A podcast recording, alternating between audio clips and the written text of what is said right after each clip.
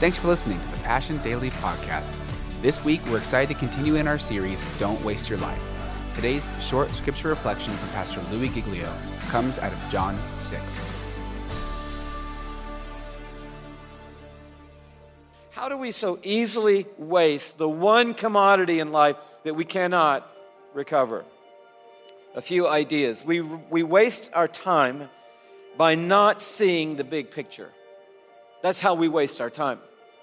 Most of us have a tendency to focus on the next thing or the last thing.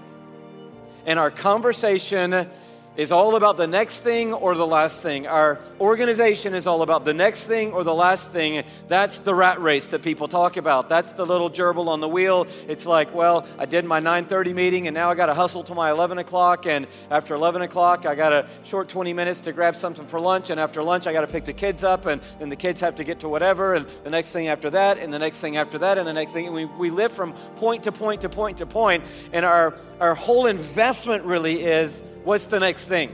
And we're just kind of checking them off. And a good day is I checked most of them off today and got through most of the next things today. And then tomorrow comes and bam, whole new set of next things are right in front of us. And when you meet people, talk to people, oftentimes they're talking about the last thing that happened, like the very last thing that happened is the big deal, or the very next thing that's going to happen is the big deal. And when we do that, we fail to see the big picture. So I want to encourage you in a simple way. Now, I'm not a time management expert. I haven't read a lot of books on time management. I looked at maybe about 50 before we got into this series, and I discovered, and I, I mean this in, this in the kindest way, and I actually am, am going to read a time management book this year, and I'll give you the summary of one in a minute if you don't want to read one. But I looked at about 50 and scanned them pretty good, and I thought, this is really all one book with 50 different covers. And really, the bottom line of it is manage your time better.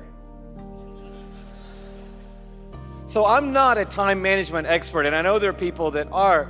And, and you don't really have to be a time management expert either. But I'll tell you one principle that you'll find all the way across the board, and you'll find it in the person of Christ. And ultimately, let's just really get excited about what he wants to say to us because he's pretty good at time management. If you don't, and I don't create space to think,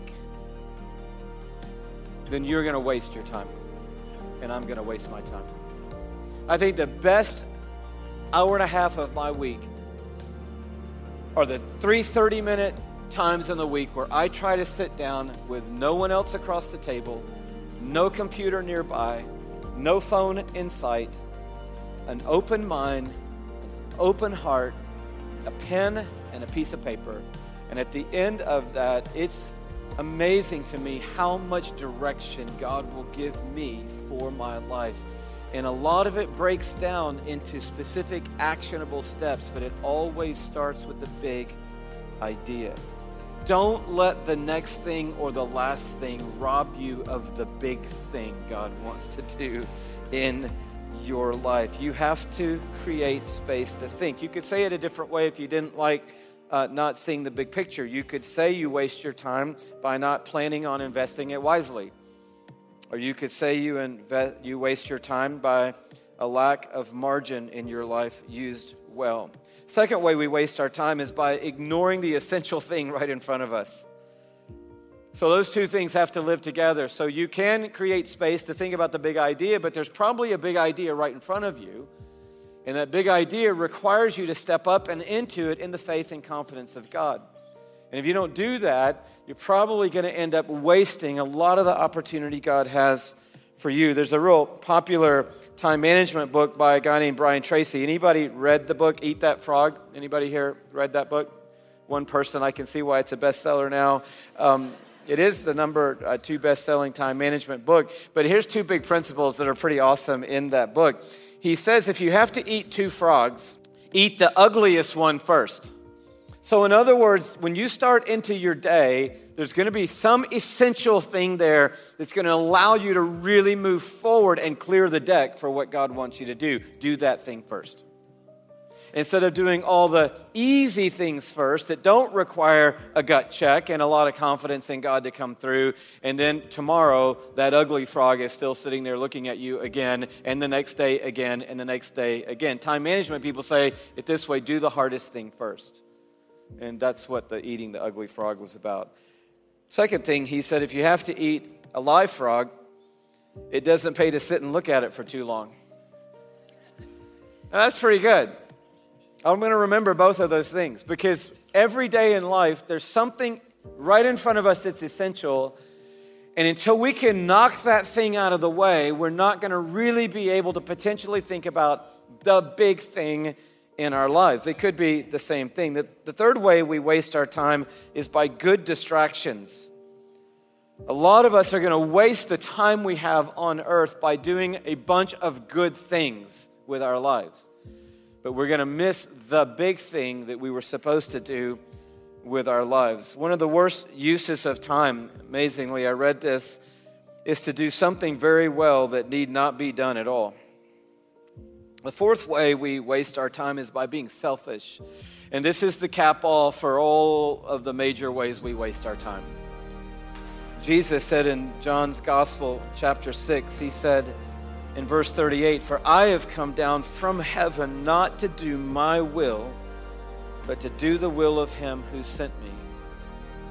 So, how did Jesus stay on task? He stayed on task by being linked into a selfless lifestyle. And selfishness is the root of all of the wrongs in our lives. Sin has a baby, and the baby is called waste. And waste hits into our time, our family, our health, our money, our opportunity, our gift, everything else in our lives. Jesus, in that full text, I love it. He said, I am the bread of life. Whoever comes to me will never go hungry. Whoever believes in me will never be thirsty. But as I told you, you've seen me and still do not believe.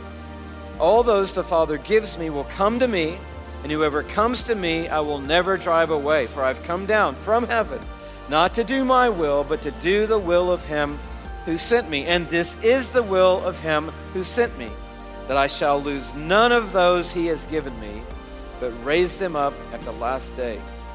For my Father's will is that everyone who looks to the Son and believes in him shall have eternal life. And my job, Jesus is saying, is to raise them up at the last day. Thanks for listening to today's Passion Daily podcast. For full messages, live gatherings, and worship videos, check out our YouTube channel and subscribe at youtube.com slash Passion City Church 1.